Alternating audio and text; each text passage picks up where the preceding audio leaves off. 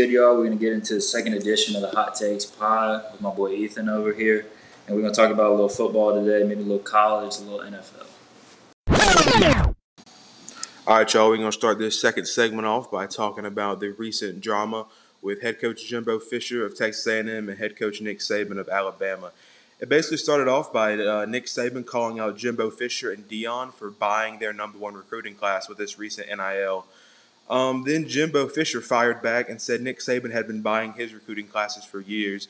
And then I believe that Jimbo said he wasn't going to be friends with Nick Saban anymore. It's honestly been one of the most drama filled weeks that we've had in college football in a long time. What's your opinion, Caleb?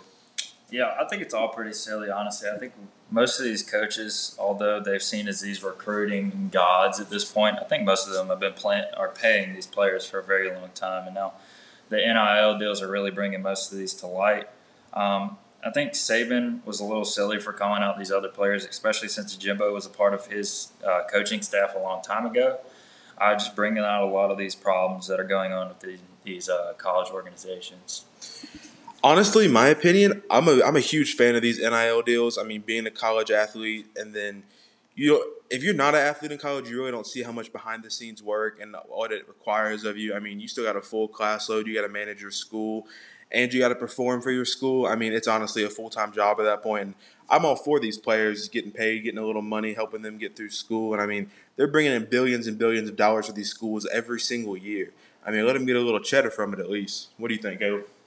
Yeah, I agree. I mean, these players are doing everything for these organizations. They're risking their health just um, just to play for these schools, and they're not getting any compensation off of it. But with these NIL deals, some are making a lot of money, which is very good, and they can support their families without having to go to the draft right away. All right, continuing with the college football way. We're now going to talk about our favorites for the um, college football playoffs next year.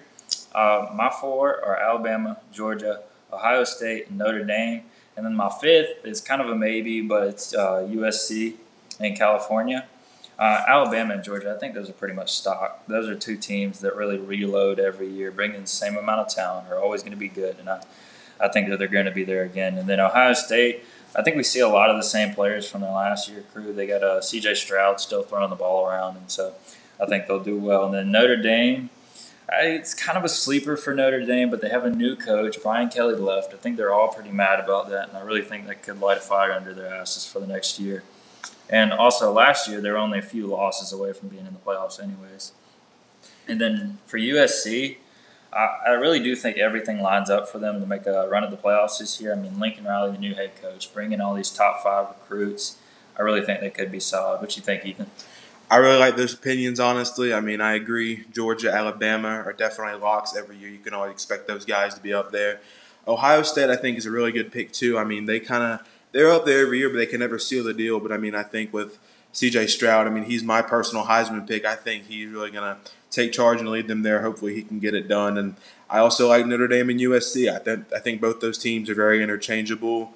I agree. Notre Dame's going to be very fired up after the loss of Brian Kelly, but maybe this new wave will bring in uh, just new fire and a new passion. Maybe they'll just make it. And then also, I think USC has a great spot with uh, bringing in Lincoln Riley, and he's just such a great and just such a great recruiter. I mean, year after year, we see him bringing in top players wherever he goes. My personal top four is going to be Georgia, Alabama, Michigan, and USC is who I think is going to be in next year. What you think about that, Caleb? I, honestly, I like all those picks, but Michigan, I, I just I never know about them. They always seem to win a few big games during the year, but they lose that one that's going to keep them out of the playoffs. So I do think they're a solid school, but I forever think they'll be a mid to top tier team always. So, continuing with our college football segment of the day, we're going to go into our draft analysis. I mean, when you talk about the 2022 draft, you cannot talk about that with recognizing the Georgia Bulldogs. Five defensive players drafted in the first round, and the most players drafted in a single draft. The previous record was 14, but Georgia had 15 players drafted, which is honestly just a crazy number. I mean, that's more than half of your starting uh, offensive and defensive lineups. Yeah, most definitely. I think this year was most the, the year of the defensive draft. I think we saw a bunch of defensively talented players, a bunch of athletes that can absolutely get after it on the defensive side of the ball. And so we're going to start with our defensive rookie of the year predictions. And I think this is kind of stock, but my defensive rookie year um, prediction for right now is Aidan Hutchinson. I think he was really the most complete pass rusher we saw come out of the draft. and everybody knows he's going to be good at the next level just because of his level of play at Michigan. And then um, some of my dark horses this year are Sauce Gardner from the Jets. I think he's got a good coach in uh, Robert Saleh, and he's paired with another rookie, Jermaine Johnson, that they picked up later in the draft. And then a few more of my dark horses are Kyle Hamilton and George Karlaftis. Now, Kyle Hamilton, he's an all around beast that can get around the field. We saw this at Notre Dame as he absolutely showed his talent. And then George Karlaftis, this is my big sleeper of the, um, this draft. I think George Karlaftis is a solid pass rusher. And he's also going to be playing by Chris Jones his first year, so I think he'll be able to rack up some stats. What do you think, Ethan? Yeah, I mean, I agree. My defensive rookie of the year is uh, tie between Aiden, Aidan Hutchinson and Derek Stingley Jr. I mean, we know that Aidan Hutchinson has already solidified himself as a great pass rusher. I think in the next couple years, he can be on that level with TJ Watt, prime JJ Watt. I mean, he just seems like one of those guys. I mean, we know that Michigan pass rushers have a strong and long tradition of being basically that guy whenever they get to the league. And I mean, Derek Stingley Jr. He's coming from DBU. I mean, you know, those LSU defensive backs always show out when they get to the league. I really have high hopes for this kid.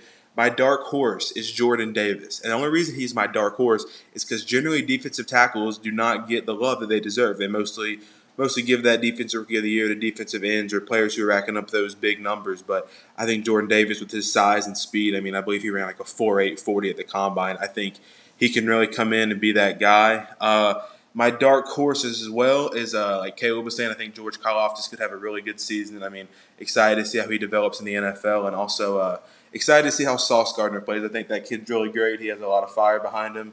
Super electric player. In my opinion, I think the offensive rookie of the year. This could be a hot take. Is going to be Sam Howell. I mean, he kind of fell in the draft. I mean, this wasn't really a QB heavy draft. Not tons of quote unquote star players, but I really like Sam Howell. I like how he plays.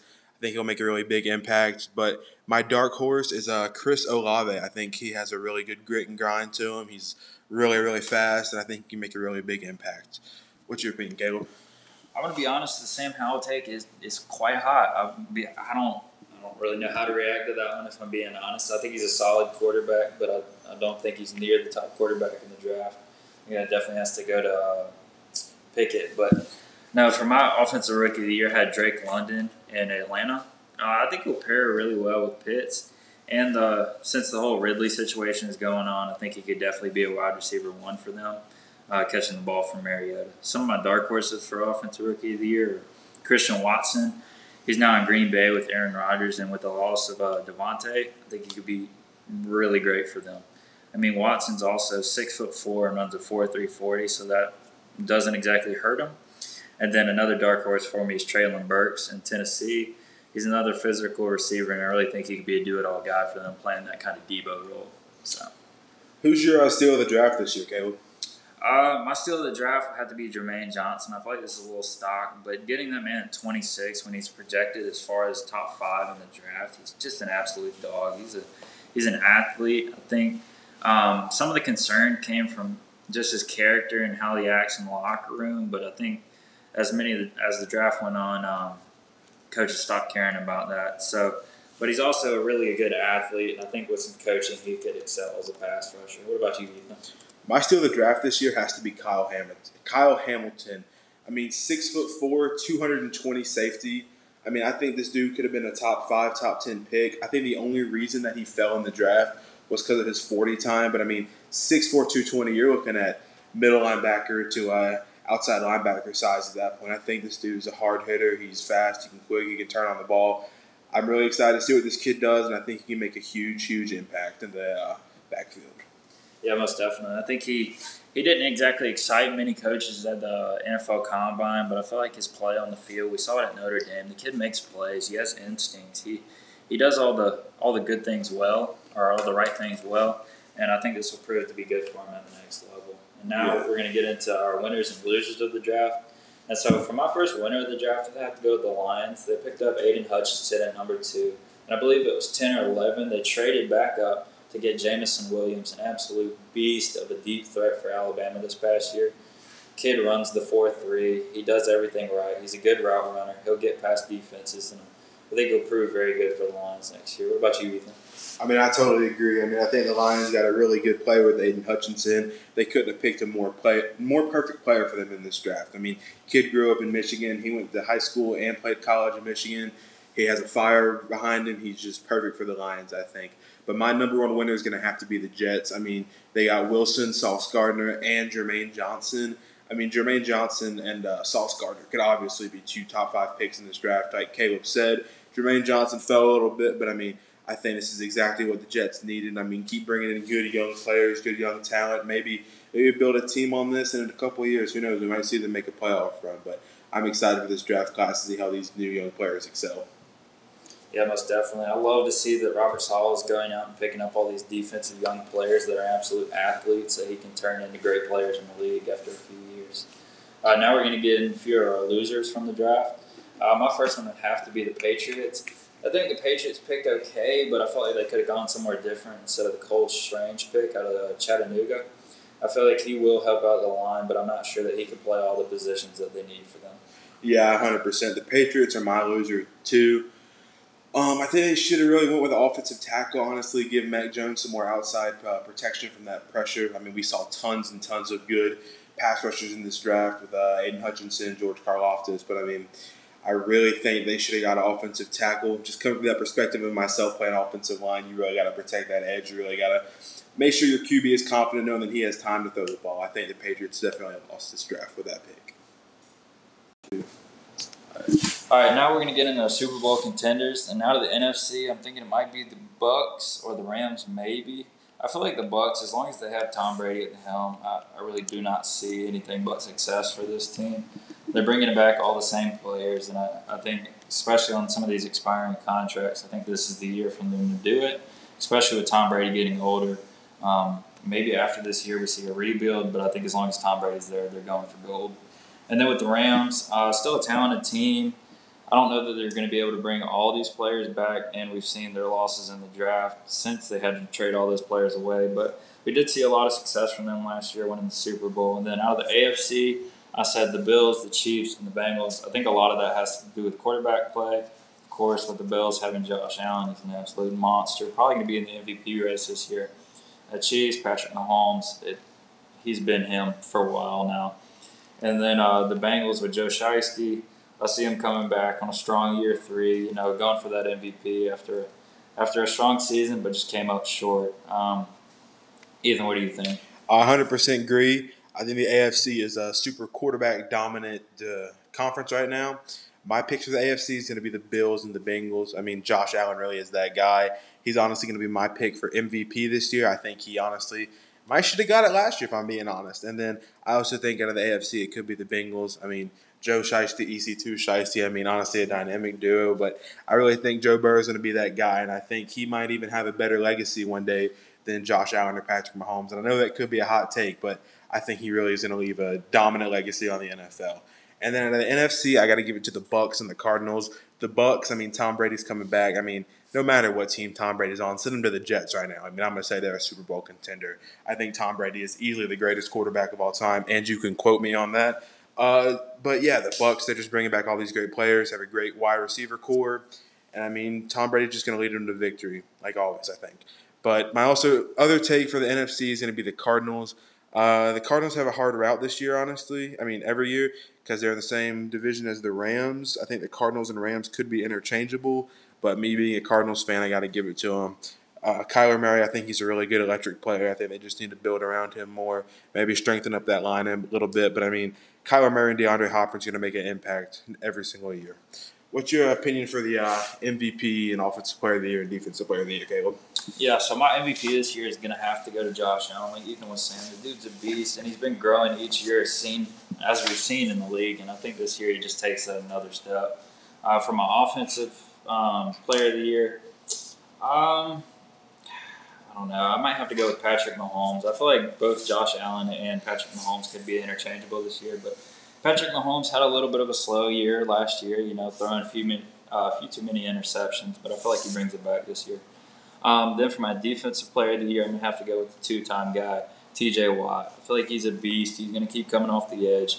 I don't know that he'll have as many sacks as he had last year. I think teams will start paying attention to him a little bit more, but I still feel like he's gonna be able to produce. What about you, Ethan? Yeah, like I was saying, my MVP candidate for this year is going to be Josh Allen. He just keeps growing every year, keeps excelling at what he does.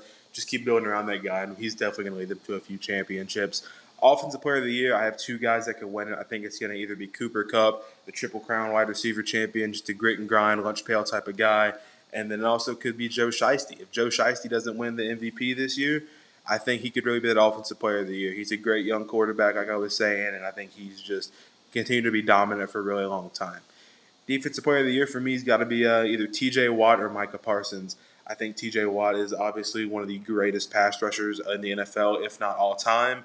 And I'm really excited to see how Micah Parsons plays. I'm excited to excited to see him watch and just blow up these offenses and just uh, tear these offenses apart piece by piece. I think he's really going to make a great impact this year. All right, guys, our last segment of the day, like usual, is going to be our hot takes. My hot take for the day, sitting around football still, I think that Mac Jones is a sleeper for MVP. Hear me out, hear me out. I mean, this dude was an absolute menace last year. I mean, basically a young Tom Brady.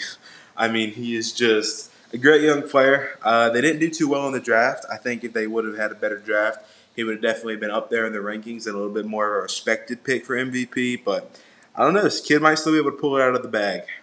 What do you think about that, Caleb? Yeah, that's a hot take. I'm gonna be honest. I don't really know how to feel about that one. Hey, hot takes only, baby. Yeah, that's, that's a fact. That one is quite hot. But no, I think I think once Mac Jones gets the number one weapon around him, I really do think he could be in that race. But for right now, a second year player still building in this uh, Bill Belichick offense, I think I think he still needs a few more years to develop before Ethan's take comes true. But hey, it's just the hot takes pod.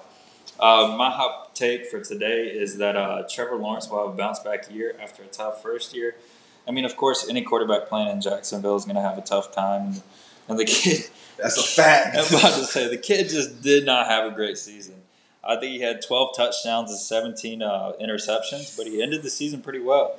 He um, in Week 18, he beat the Colts 26 to 11, ending their playoff hopes, and uh, he threw for two touchdowns and 223 yards. So I really do think the kid has potential. They just need to get some weapons around him, build him an offensive line, and I do think they'll have success in this league. Yeah, I agree. I'm gonna be honest; it's a little bit more of a, a realistic take than mine, but I mean, that's what you come here for, baby. Hot takes, but. Yeah, Trevor Lawrence didn't have two great numbers last year. I mean, 12 touchdowns, 17 interceptions, not numbers we expected to see out of him. But I mean, we know this guy's good. We know he has a great frame, absolute physical specimen. But I mean, I think over the years he'll develop. Maybe put him on a different team when his free agency comes around. But I don't know. I'm excited to see this kid develop. All right, guys, that's all we got for today on the Hot Takes podcast. You can also find us on Spotify, Apple Pod, and YouTube at Hot Takes Only. You can also find us on Twitter and TikTok at the HTO Pod. That is the HTO Pod.